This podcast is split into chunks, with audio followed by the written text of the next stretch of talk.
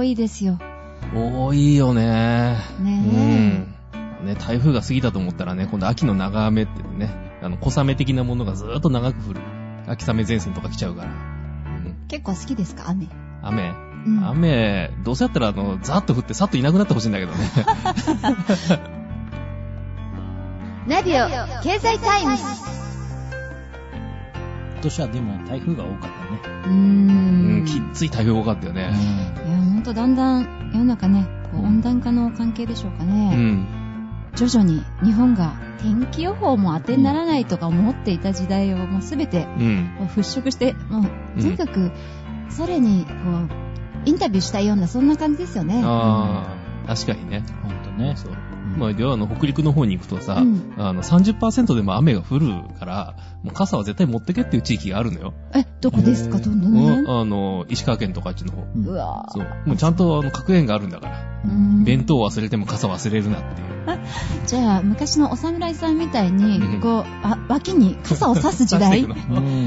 ずっと持ってくのそうそう。もう常に、うんね、日本人の、絶対こう、日本人って雨に濡れるの嫌だっていう人が多いっていうのはね、よく世界で言われるじゃないでしょうか。うんね。ロンドンとかあっち歩くともうなんか当たり前だから別にこのぐらいいいよとか、そんな人も多いんですよね。うん。日本人はとにかく一瞬でパッと傘が出るっていうので、うん。外国では有名な民族なんですよね。あね本当あの傘みんな大事にしてますけど、うん突然降ってくるときって。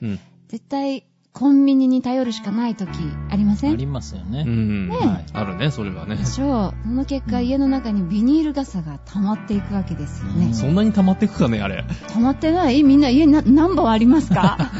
あー僕の場合は3本ぐらいかな。2あー本、3本、3本ぐらい。?3 本ぐらい。うんな何年ものぐらいですかね？何年ものとあるのかなだいたい2年前ぐらいからのずっと残しているのもあるかな。それ以上は増えないっていうなんか、法あるかも則しれな変な法則がある。そうか。山さんまあ、多くても5本は超えないだろうけど、うんもう少ないと1本2本だね。ああどうやって減らしていくの？減らすっていうかね、あ、なんか雨降りそうだなって言って、それを持って飲み屋に行くのよ。うんで、飲んで、うんあ、晴れてるってそのまま帰ってきちゃう。晴れてればね。うんまあ、それ降ってりゃね、当然刺してくるんだけど。お店の誰かにこう寄付する。そうそうそうそう。そんな感じでね。で次行った時に傘持ってかないと、あ、忘れた、一本持ってっていい？って話になったり。みんなで持ち合ってるそう、シェアリングシステム。いいそこでもシェア。ア あの、ビニール傘のペイフォワードですね。ああ、いいあですね。ね、これできたら、うんはい新しい循環システムとしてうんはいけるかもしれませんいやいいねか。もしれないですね。ねちょっとあの、カタさんの学校から始めたらどうですか、みんなの傘募集みたいな。はいまあ、ああんまり高い傘使えないかもしれないけどね、そういうとこだとそうね。ね。うんカタ先生がここみんな上手にお金増やしてるから、ビニール傘持ってないかもしれないね。あそっち傘を。うん いい傘をってそう、あの、うんワンランク上の傘買っちゃってるかもしれませんね。なんかこう、和傘とかのこうガッチリしたのとか、あ、そうそう、和傘さんね。すごいね。和傘なんかさしてきて。いきなり何さしてきたんだって話だけどね。確かに。うん。山さんもしかして和傘持ってますか？いや、持ってないよ。持ってないですか？さすがに。さすがに持ってないけど。私は今年買ったんですよ、あ、和菓子。和傘買ったんですか？うん和菓子じゃないよ。和菓子食べちゃったどうす 和傘。チョコレートのあ傘じゃないごめんな。さいね。うんあ、そういうのパラソルチョコってありましたよね。懐かしい。うんいやいや違う。いや、お、お、おお菓子の話だ。あの、この前のアポロチョコみたいなやあ、つ。そうそうそう。みんなどうしてもお菓子の方に行きたがる。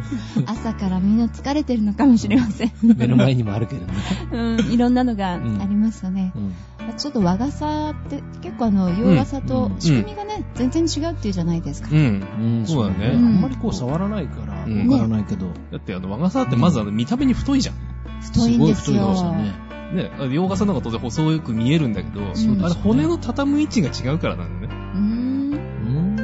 ね、見た、ねこうみんなが見てる洋傘って、真ん中に骨が来て、外側に布が行くでしょ。あ、そう。はいはいはい。和傘ってあれ逆だから。ああの、紙の部分がね、こう、内側に畳まれてって、外側に骨が出る。ああ、だからこう、中側に入っちゃうから、うんちょっと太くなるみたいな。そうそうそう。うん。そうそうね、あの、先っぽのとこ弱いから、あの、何？普通、あの、傘立てにこう、ザクザク刺してくるでしょ？ーうん。うん。あれ、和傘であれやると一発で壊れるからね。えうんそうなんですか？。あれ逆に逆さにして、うん、あの、うんだその傘使ってる時と同じ方向にして立てかけとく。うーん。だからこう時代劇とかでこう傘がいっぱいガーって立てかけて置いてあるのは、あのシーン。なんですね。そういえばそういうシーンがあった。うん時代劇ファンですか？まあ、いろんな時代劇見たね。水戸黄門とか暴れ者軍とかね。水戸黄門。うあの、一番何の時代劇良かったですかね？ん、なんだろうな。鬼平犯科帳とか。渋いですね、鬼平犯科帳。必ずあの食べ物が出てくる。うん、シャモ鍋とかね。ね。あの、それが楽しみっていう人がうん。結構多かったですうね。んいやだからよくさ、だからそのシャモ鍋食べに行って、飲んで置いてきちゃうのよ。そうなのね。要はビニール傘は贅沢品が多いと。う。うんんあ言ってみればそういうこと？あれはなくてもいい。そうでしょうね。うん。あまあ、あの、ビニール傘のみならずね、うん要はコンビニに置いてあるものは、うん。ちょっとなくてもうん。いい。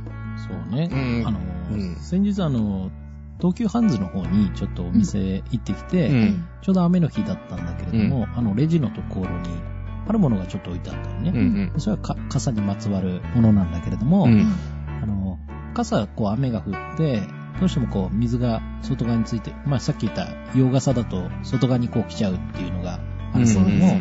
うん、で、それをこうしまう袋が売っていて、うん。こう吸水性のあるっていう形で、はいはいでしかもカバンの外にこう取り付けておけるっていうのがあってう、ん。で、一瞬こう買ってしまおうかなと思ったんだけども、やっぱり、またそうすると家に余計なものがみたいな、うん傘の袋はあるわけだから、うんまたその吸収性の袋まで必要なのかって思った時に、うん。確かにね、こう、カバンの中入れる人もいればいいんだけど、んそういう役目じゃなくて、外側にこう、持てるっていう形だから、そうですね。最近面白い傘ありますよ。あの傘を畳むとうん、その傘のあの先端部から袋が出てきて、そのままこうキューってしまえるってえいう。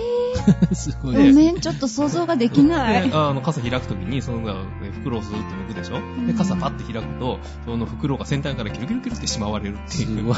えー、ちょっと今度買ってきてくださいよ。見たい。う んそういうね、変わり種の傘もある時代なので。うん。傘って面白いね。やっぱ進化していくしね。ね例えば。あの、洋傘なん。かで言うと、こう、周りをこう縛る紐みたいなのがあるね。あ、ありますね。はいはいうん。パチッとこ止める。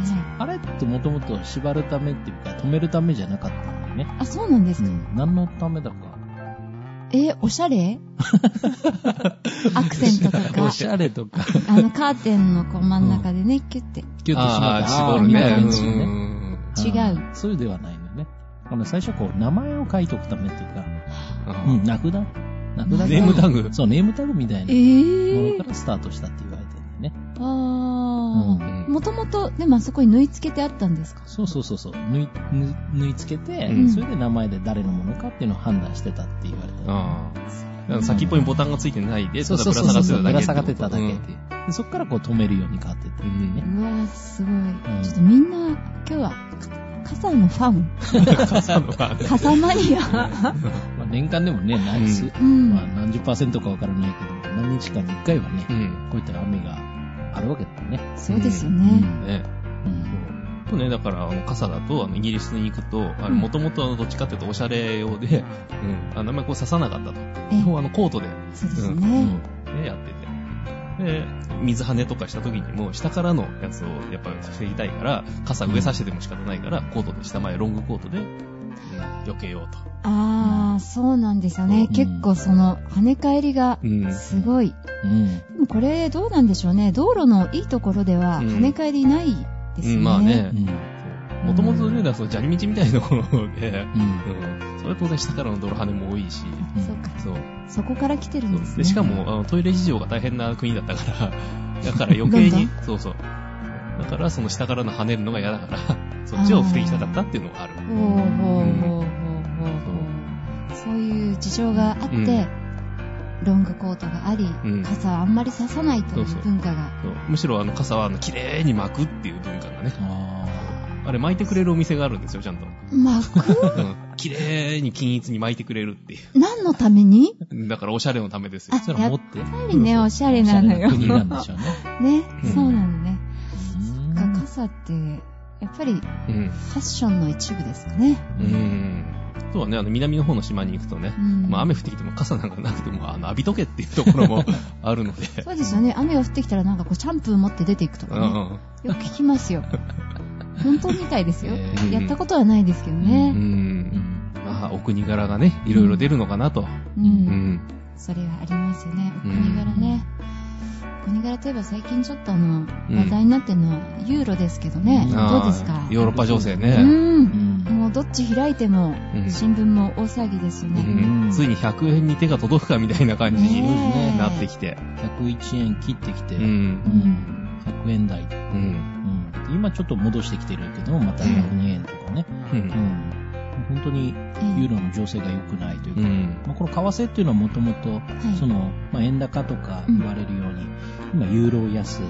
だから、通常であれば、その、まあ、よくは言われるのはドルとの比較でドル円とか言われるように、まあ、ユーロ円っていう形で、まあ、見ていくよね。うんで、今、すごく、まあ、ヨーロッパの方が情勢が悪いということで、うんまあ、今日のニュースとかでも見ていても、もしかしたらユーロが崩壊するんじゃないかみたいなうんそうなんですようね。んなんか非常にあの心配になるよううんな形ですね。で、もともとあの経済、あの、それぞれ別々の国っていうかですね、この経済の強い、強い弱いってやっぱりあると思うんだけども、まあこの、まあ対アメリカというか、アメリカ経済に対抗するような形で、まあヨーロッパの小さな国々が、うん。まあこのくっついてですね、2000年に、あの、実際にユーロっていうものを作って、共同通貨っていうのを作っていったりね。そうですうね。ん。もともとそのフランスで言うと通貨は何だったかな普段、うん、フランだったりとか、まあ、ドイツで言うと、マルク、うんマルクとかね。よかったっててる。ドキドキしちゃった。そうそうそう。で、それぞれの国が、まあ、共同通貨ということで、はいで通貨を共同にすると、やっぱり物の、その、なんか売買するときっていうか、買ったり売ったりするときとかに、まあ、僕らがこう、海外旅行行くときっていうのは、やっぱり空港で両替したりとか、銀行に持っていかないと買えないけどもそう、ですね。うん、これがユーロという共同通貨になることで、実際にこの物の行き来っていうのが早くなったりとかしたわけよね。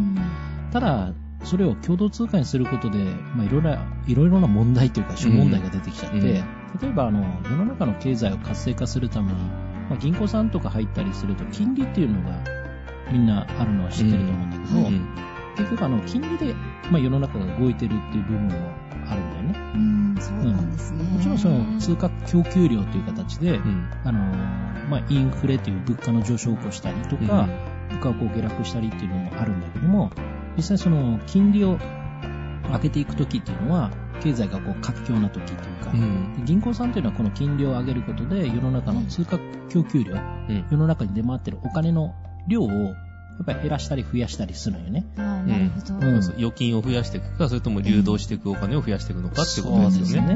うんはい。で、金利を上げていくときっていうのは、じゃあゆうちゃんどういうことなのか？な経済状況を、金利を上げる、うんいいのか悪いのか？経済がいいときっていうのは金利は？経済状況が悪い時は金利は下がる。下がる。そうね。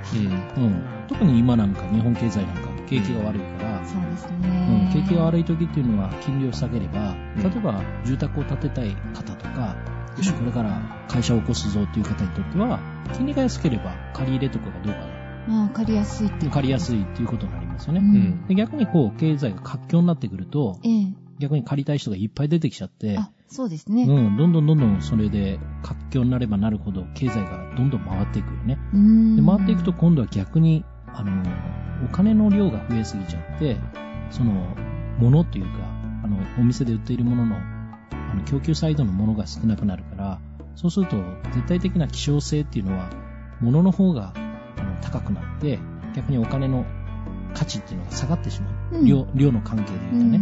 うそうすると、銀行さんが金利を安いからということで貸し出しすればするほど、インフレという物価が上がっていくと。ほうーん、でそうすると、売る側としても、その企業さんというのは売り上げが上がるよね。それでも買いたい買いたいっていう人がいます。そうですね。うん、でそうすると、やっぱりその、まあ、経済でも、まあ、所得を持っている人と所得を持ってない人の差があって、はい。実際に買える人と買えない人の、やっぱり差も出てくるよね。うんそうすると経済をやっぱりコントロールしようということで、まあ、金融機関さんが金利を上げていくということを今度はしていくよね。うん。経済が活況になればなるほど金利を上げていくと。一時期み、みんなも覚えてると思うけども、まあ、1980年代、90年代に、ゆうちょ銀行にお金を預けておくと、うん。なんか金利が6%とか7%ついたってそうありましたね。時期があって、ね。はいはい。あの頃ってありまね、うん、あの頃というのは日経平均が38,900円を超えるような、今はこの8,000円台っていう形なんだけども、うん。9000切ってきちゃってるんだけども、当時からすると株価が急騰していたということは、それだけ経済が良かったということになるよね。うん金利を上げるとじゃあどうなるのかということなんだけど、ぱり、その、ゆうちゃんにしても、ヤンマさんにしても、うん。あの、金利が低いから自分の手元にお金を置いとこうと思うけど、ええ。金利が高いとなると、うん。やっぱり銀行にお金をどうするか？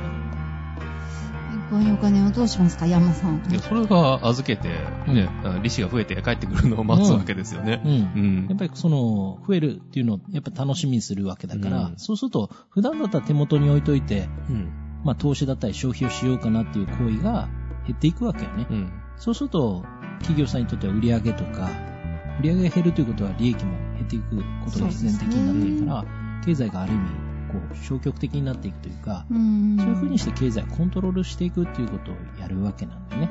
うん。で、それが、まあちょっとユーロの方に話を戻すと、はい通貨を一緒にしてしまったということは、要は、共同でみんなでこの金利っていうのを調整していくことになるわけよね。うんそこに繋がるんですね。そう、そこに繋がっていくわけだよね。はいだから共同でその中央銀行と言われる、まあ銀行中の銀行、はい。まあ日本で言うと日本銀行というところになるんだけども、その世の中にある銀行さんというと三菱 UFJ とか三井住友さんとか、いろいろ銀行さんはあるんだけども、それを全体的に取り仕切っている、その銀行中の銀行、うん。中央銀行さん、セントラルバンクと向こうでは言うんだけええど、えっと、その中央銀行さんが実際金利を調整していくと。うーん。ただ、実際その全ての国々が同じ経済成長率で成功し、あの、成長しているならいいんだけど、うん。ねある国によってはまだ経済が低いのに、うん。金利を上げられちゃうと、ね、困りますよね。困ってしまうっていうこともなるし、うん逆に経済がもう活況になってきてるのに、うん。他の国がまだ経済が安定してないからということで、うん金利を下げっぱなしにしておくと、うん。やっぱりインフレが止まらないとかで、ぱりん思うようにいかないっていうのがね、問題続出。問題続出と。うん、そういうことがやっぱりこの2000年から10年経ってみて、ええ実際にそこに歪みが出てきてるというか、うんもうどうしたらいいんだろうということが今出てきてるですということで。昔の通貨統合の時にもだから同じことやってるんですよね。うん、本当にそうですね。あの、1フランイコール1ポンドイコール1マルクイコール1クローネイコール1ドラクマイコールなんちゃらってうん。全部1にしようって言うんってやったのが、もう100年以上前にあるんですけど、あらで、そっからどうなったかっていうと、はい。あの、大インフレを起こす国があり、いやってるんですか、一回？いや、2回かなんかやってるんだ二回確かそうですね3回目ですよ、え、確か。懲りない？民族？あ、いけない、ごめんなさい、ユーロのやっぱり失。敗を繰り返してまたということで。だってね、そのクローネとかドラクマとか、いろんな、あの通貨名は聞いたことあるでしょ、ありますね。うんで、そのポンドとかマルクとかは結構ね、安定してたけれども、片やすごいことになってた国があるわけですよ。で、その、すごいことになってた国が、また今回もやってるんですよねう。ん。ギリシャ。また、その時にもギリシャは問題があったんですか、うん ?100 年前も。まあ、100年前に問題があったというか、そこからじわじわじわじわってきて、すごい問題までいったっていう。あらうー。んうん。じゃあギリシャ、ユーロ入っちゃいけなかった？もしかして。で、最近はまた言われてて、ね外そうかどうしようかっていうニュースになってる。うんうんどうなるんでしょうね、この先。ギリシャがもし抜けたとしたら何か変わりますかね、川田さん。うーんその前にあの、ギリシャに、まあ、実際融資していたというか、うんまあ、お金がちょっと厳しいからということで、債券を発行していたわけね。はい国が、要はお金が足らないと。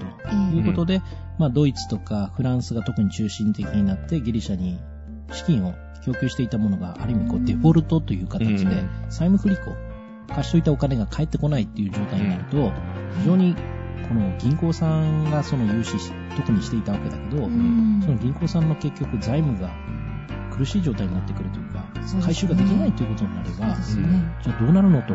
それが逆に不安を起こして、まあ、国民とか市民の方たちが実際にその銀行に、あの銀行潰れるんじゃないのみたいな、うん、取り付け騒ぎみたいな。うんはい普通の会社で言えば、不当たり出して倒産っていう、ねそういう流れですから。うん。みんなヒヤヒヤしてますね、きっとね。だから日本にもペイオフみたいな形で1000万と金利ね、ありまそれしか、したね。はい。うんあの、ありましたというか、あるんだ終わってないからね。ちょっと始まった頃ね、大騒ぎして、うんちょっとあの、某うん。友達の家はね、それで必死にあの、家を建てちゃったみたいな話もちょっとあったな。あー使っとけみたいなねそうそう。うんそんなのはちょっと今、ふっと思い出されました。そうするとやっぱりその、まあ、あんまりこう預けてない人は保証されるかもしれないけども、うん。やっぱりたくさんのお金を預けている方にとっては、うん。やっぱり銀行さんからお金を下ろそうかなとかですね。うん。そうすると銀行さんっていうのはどうなっちゃうかというと、実際に預けているお金っていうのは、その銀行にあるかって言ったらもう、貸し出ししちゃってたりとか、もしくは、うん、利材を稼ぐというか、自分は安くお金を借りて、利息を払いながら、高いところに貸すっていうのが銀行とか、金融機関さんになるわけだから、その返してって一気に来られても、ほとんどその、困る。うん、銀行さんの、まあね、その準備残高っていうのがね、そう、ありますから。うん、ある程度はちょっとこいう用意しとく部分はあるんだけど、それを超えるような行いになると、やっぱりみんなが投資していた案件っていうのを回収に行くわけだから、そうですそうすると。株式市場はどうなりますかうわー大混乱。そう大混乱。ううん。暴落全部繋がってる。そう。危ないですね。うん。ちょっと今から私たちはなんかあの、予防策として。やっておくべきことは何でしょうね。うんまあ、経済の知識をやっぱりこういったラジオを聞いていただいて、まあそこだよね。私言わせちゃったみたいで、みんな聞いてくださいね。ちょっとしたことがやっぱり繋がってたりするから、今だってこのね、傘の話からう、ん。急にまたそっちになそうですよね。とかちょっとした話が実は、うん。もう全てが経済が繋がっていたりするから、ううん。うん。なんか雑談のように聞こえるけど、ん。非常に、そうですよ。うんほんと、降っても切ってもうんうん縁を切れないお金の世界ですね。うん。うんいやー。だって普通に生活している以上、どっかしらにお金出てくるわけですから、そうですうね。んね、それでお金が出てこないってことは、なんか山の中入って隠居してね、一人でずっと暮らしてるみたいな。本当そうですよね。そうなっちゃいますから。自給自足とかそうね。そうそう。うん。いいですね。それにまた憧れてる人も最近出てきましたよね。う。うんん。うーん。でも絶対ヤンマさんみたいな人にそれできないような気がする。いや、もうそう全部やめてなんかね、そう山の中にこう釜作って、焼き物でも焼いていようかなっていね。ろんなこう、あの、知識持たれてるから多分生きていけるね。実はそれもやってみたいですか？う、うんん。これだけ機械に詳しい。そうだね。焼き物とか、あとあのガラス細工とかね、ああいうのやってみたいんでね。すべて多分取り上げたら何でも作ってると思うよね、ヤンマさんね。そうですね。だって、あの、元総理大臣があの釜持って焼いてるじゃん。あ、はい。細川さん。はい。ん細川さん焼いてますうね。ん。ああいう生活してみたいよなって思うことがね。あの焼き物もね、こう、うんお金かかりません？山で、やっぱりね、窯。まあね。土から作ったり難しいじゃないですか？あのうん泥から作るわけいかないしね。うんまあ、泥はあれは掘り起こしてきて、うんそこらにこう、バケツかなんか入れて置いとくのよ。寝かしとくのよ。うんうんそこからそうそう窯にする？うんえか釜にする 違う違う違う違うあの、茶碗とか焼くときの、あの、原泥ね。材料の方ねそう原材料、そうそう。はいはい。うんそうか、でもほら、窯は買わないといけないですよね。釜は、別に、あの、ブロック積んでどうにか作っていいし。うん。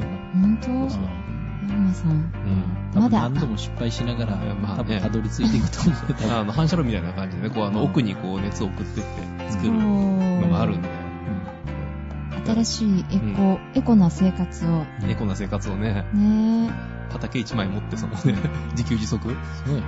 うん畑一個、ヤンマさん与えたら何でも多分やるような気がする。本当に？ラジオを聞きの皆さん、ヤンマさんに何かやってほしい方は、畑を一枚ご用意ください。ぜひあのね、またなんかうん。新しいうん。アイデアみたいなのこうバンバン出てくるヤンマさんなんでね、そういうあのシチュエーションに身を置いてみたら、うん。みんなにとって役に立つことを発明してくれそうなちょっと気がするんです発よね。明家方向ですが。万が一ね、こう何でも全て取り上げられた時にどう自給自足をするかっていうのも。わかんないですよ。あの、靴の裏になんかバネつけてビヨンビヨン跳ねてるかもしれない。それ、えドクター、うんたか。本当そうですね。そうか、うんいいですよ、跳ねても私たち、うんずっとこの番組は続けていこうと思いますから。そうですか跳ねながねえ、新しいあの番組タイトルにしますしね。そういう時にはね、違う番組になる。そう。いいです名前もあの、ジャンピングヤンマとかね、チャンピオン。ありですよね。まあ、あそれは完全に2番煎じなんでね、他の新しいものを考えることにはなるんでしょうけど。うん。そうですね。まあ、うん本当あの、贅沢品のね、うん多い、この世の中、ちょっと、そうですね、うん贅沢に。うん工夫次第で、うん。もうちょっと、あの、節約生活で楽しく生きていくことは、実は可能。うん。うんそのためには、やっぱり柔らかい頭ですかうね。ん。必要なのはまずそこにね、柔らかい頭を持っとかなきゃいけないんで。ううんん。柔らかい体、うん。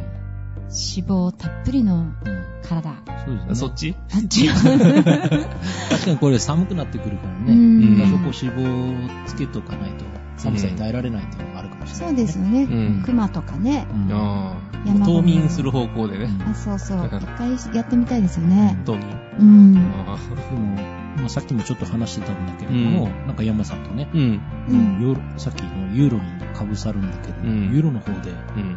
なんか死亡税ってそう。いうのね。えだからそうえそう。財政？うん死亡まあ、死亡死亡亡くなる方じゃない、死んだら、あ、あ、違うメリのカ語から墓場まではあれアメリカの話だから。あびっくりした。もう死んでもまだなんか払うのかなって心配になりました。うんまあ死んだら死んだよね。あの埋葬の費用がどうのこうのとかそういうのはあるまあねけど、それ税金とまた別なんで。はい。うん死亡っていうのは、あの。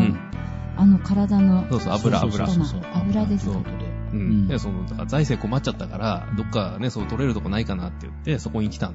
うーん。まずは一つ、なんか二つ目的があるみたいね。うん一つはその税金を取るということで、先ほどのギリシャじゃないけども。やっぱりその国家の、その政策的に。なんかこうお金を徴収して、これからこう、国づくりのために使っていくっていうのが一つ。うん。うん、でもう一つはやっぱり健康というか、うん。そうですうんやっねぱ。り病院を通う方がやっぱり高齢化っていうのはこう日本だけじゃなくて、うんはい。やっぱり海外でも今起きていると。うんでそうするとやっぱり年配の方が病院に通ってしまうと、それだけのうん。財政でこの、あの、補填しなきゃいけないという部分が出てくるから、うんそうですうんね。なるべくそういうのを取らせないというか、うん日本でもメタボ対策とかで、うんあったよね。ありましたね。なんか小学校ではメタボ体操。みたいのもさせられちゃった。小学校の段階から？なんだっけな、なんかこう、そういうのうんあありましたよ。うん太らないための体操の時間。うん。しあの給食の後うんかな、前かな。本当は前の方が燃焼率いいんですよね。うん。なんかこう、そういう、こう、何人か集められてね、うん。踊ってたって最初あ 言ってたんですけど、踊りじゃなくてちゃんと体操だったらしいですけどね。まあ本当に、まあ必要、まあ生活にね、本当に必要か必要じゃないかっていうのもあるだろうけどうね。えうんまあそういう乳製品に税金がかかってきたりとか。ー取りすぎだって言われてるから税金かかるんだよね。うん。だってそう必要なレベルだったらそこに税金かけるわけにいかないから、過剰だと。うんおーつまり脂肪とは贅沢の結果うん。まあだから普通の量を食べてる分にはいいんだけど、ええ明らかに過剰で蓄えてる人たちがいると。そうですね。で仏脳であの脂肪そのものを返すのはどうかなって。うん やっぱりね、脂肪だけを。仏脳で。ああ、物々交換っていう、あ、まあ、お金と脂肪が 交換できるんだよね。ゴールドみたいに。すごいなんか先物取引、脂肪のなんかそういうジャンルができどっかるかもしれない。のあのスポーツジムはね、ええあの、あなたの脂肪を買い取りますってやってたけどね。あ、ありましたね。見た。そうそう。1キロ落とすといくらみたいなのがありましたけど。あ、すごいなんか注射でね、ビーっとこう抜いいや、たりして、ね。それはダメでしょ。そこまではできませんが。ちゃんと運動しないと。そうだよね。ねうんだってね、その脂肪税導入しただけで、うんあのね、そのし油分の摂取量が減って、ええ寿命が3年伸びるっていう試算が出てるんですよ。3年ですか？うん。うわうんー、やっぱりじゃあ、うん脂肪税、うんいいかもしれない？うん。日本も、そうだよね。やっぱり成人病とかね、はいそういうのにかからない人がいるだけで、やっぱり医療費が落ちるから、そうですよね。最近はやっぱり日本でもこう、高額な、やっぱりその、う。うんん。すごい医療技術が上がったことで、うんやっぱり早期発見とかね、それでやっぱりこの、寿命が伸びていったりということで、実際に病院にかかる人が増えたっていう例もね、うん。うん、で、やっぱりその、伸びていく中で、やっぱりその病院にかかる人が増えちゃうと、やっぱりね、この財政が枯渇していくというか、ううんん。そうですうね。ん、あの、我々でも3割負担で7割が国が負担してくれるわけだから、まあ実際それが何もなければね、病院行くことはないだろうけど、やうん、そうですね。っぱりこの若い段階だけじゃないけども、うんやっぱりちょっと余分なものは取りすぎるんだうんね。からね、そのヨーロッパの方に行くと、その脂肪税だけじゃなくて、はい。他の国に行くとまた違うのがあるからね。ああのソーダ税とかねソーダ税はあれフランスだったかなフラン。スで先月から始まったのかな、うん ?8 月とか。ー、これね。あじゃあ、あの、水の中にあの CO2 が入ってるから環境に悪いからじゃないのよ。CO2 排出してるからとかそうじゃないのよ。うん、今ソー聞こうダって言っても。と思った。そう、そっちじゃなくて、うんあ大体あのソーダって、あの、何こう、ペリエみたいなそういうね、あの、水のものじゃなくて、ええ。うん、あの、清涼飲料水にソーダが入ってるのが多いじゃん。はいはいはいはい。ねだからそう、うん、自然のあのミネラルウォーターのソーダは別に課税されてないのよ。後から入れる。糖分の多いもの、ああ。だそう糖分がいくつ以上で炭酸が入ってっていうところで課税される。うーん。じゃあそういうあの清涼飲料水大好きな人にとっては打撃ですよね。本当そうですね。ハンガリーでは、そのアイスクリームと、はいあとポテトチッポプにもテトチップ。うん。ということで、ポテトチップうんまで。それにもということですから。ポテトチップ一袋で何十円だか上がったって話がね、うんあれ20円とか、そのくらいじゃなかったっ高いってことはその分脂肪うんが入っている。うんだってそのさっきのデンマークの、うんあの、に脂肪税？はい。うん。あの、ハンバーガー。う。うんんうん。あれハンバーガー1個で20円上がったらしいんだよ。で、で、脂肪税が、あの、油、ねえっと、飽和脂肪酸1キロあたり218円っていう風にかかる。20円上がったってことは 100g 油？えぇすごい量なの。ほとんど 100g って言ったら、1円玉が 1g だから、うんそうですね100枚分油？課税されたと。うん。いやー、ちょっとそれ多すぎますようね。ん。かなり入ってるってことね。うんねじゃあ値段下げるためには、原材料の脂肪を減らすしかない。うん。まあ油落とすしかないよね。ねまあでも儲けようと思ったらうん脂肪をこっそり減らしといて。だって、値段その原材料から油絞るってあって、肉買ってきて、その肉を焼いて落としたんだったら、肉買ってきたところには課税されてるから、まあそうですそね。れは、その、ね、業者が捨てちゃったことになるからマイナスじゃん。あ、そうかこ。れは売って回収しないと。うん。油が入らないと、りとかがね、逆になくなるから、あのうん油の香りでやっぱりこう食べたいっていうかね、うんお肉の香りというよりも、なんかそういうう部分なんじゃないかな。こう。そうんで、それを逆に減らすと今度は香料を入れていかなきゃいけないみたいな。うんそうか、そっからまたプラスされていくわけですそう。ね。だからよくかき氷とか夏食べてきたけど、うんあれって元々の原料はほとんど変わらないっていうんだよね。うんいろいろシロップがあるけども、うん青いのも赤いのも黄色いのも実は同じで、変えてるのは色と香料だけって言われるから、あ、そうなんです食べ物とかってこう鼻つまんで食べると、うん。うん、ほとんどね。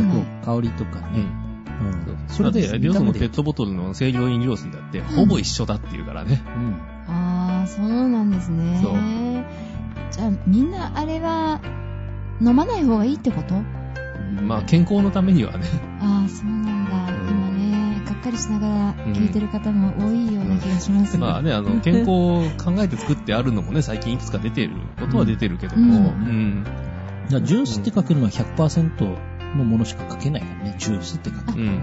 そうそうですよねうん。清涼飲料水。うん、それは10から10ね。うん。果汁入りジュース、あ、果汁入り飲料っていうのは10からん100%未満になるから、うん99点いくつっていうのは。そうですね。あとはその香料だったりとかでう匂いつけたりっていう形だからね。うん。あとは色素っていうかね。うん。うんあんまり過剰に取り取りすぎるとやっぱり体に、そっかうん、よろしくないよよろしくないようんね。やっぱりねなんか面白いですね。こう、贅沢品っていうのは、こう、芋づる式にうん次々と贅沢品の発明を生みやすい。うん。うん。再現ないですよ。ねえ。本当に作ろうと思ったらいくらでも多分作れるんじゃないかな。なんか意外とナチュラルなものの方がそんなに、うん。こう、芋づる式にはならない。うん。面白いですね。いやー世の中の経済、これからどういう方向行くんだか、オイルマネーだなんだ言ってますけどね、違う意味の 油、オイル。オイルね。確かにオイルマネーだ。オイルには違いないけど。ねオイル今後のちょっと行方、ねね、あの、注目していきたいと思います。はい。はい。今日もお送りしてきました、ナビオ経済タイムス、そろそろお別れの時間でしょうか。はい。はですね。えーお相手は藤井優子と、い。川田と、山でした。いってらっしゃい。いってらっしゃい。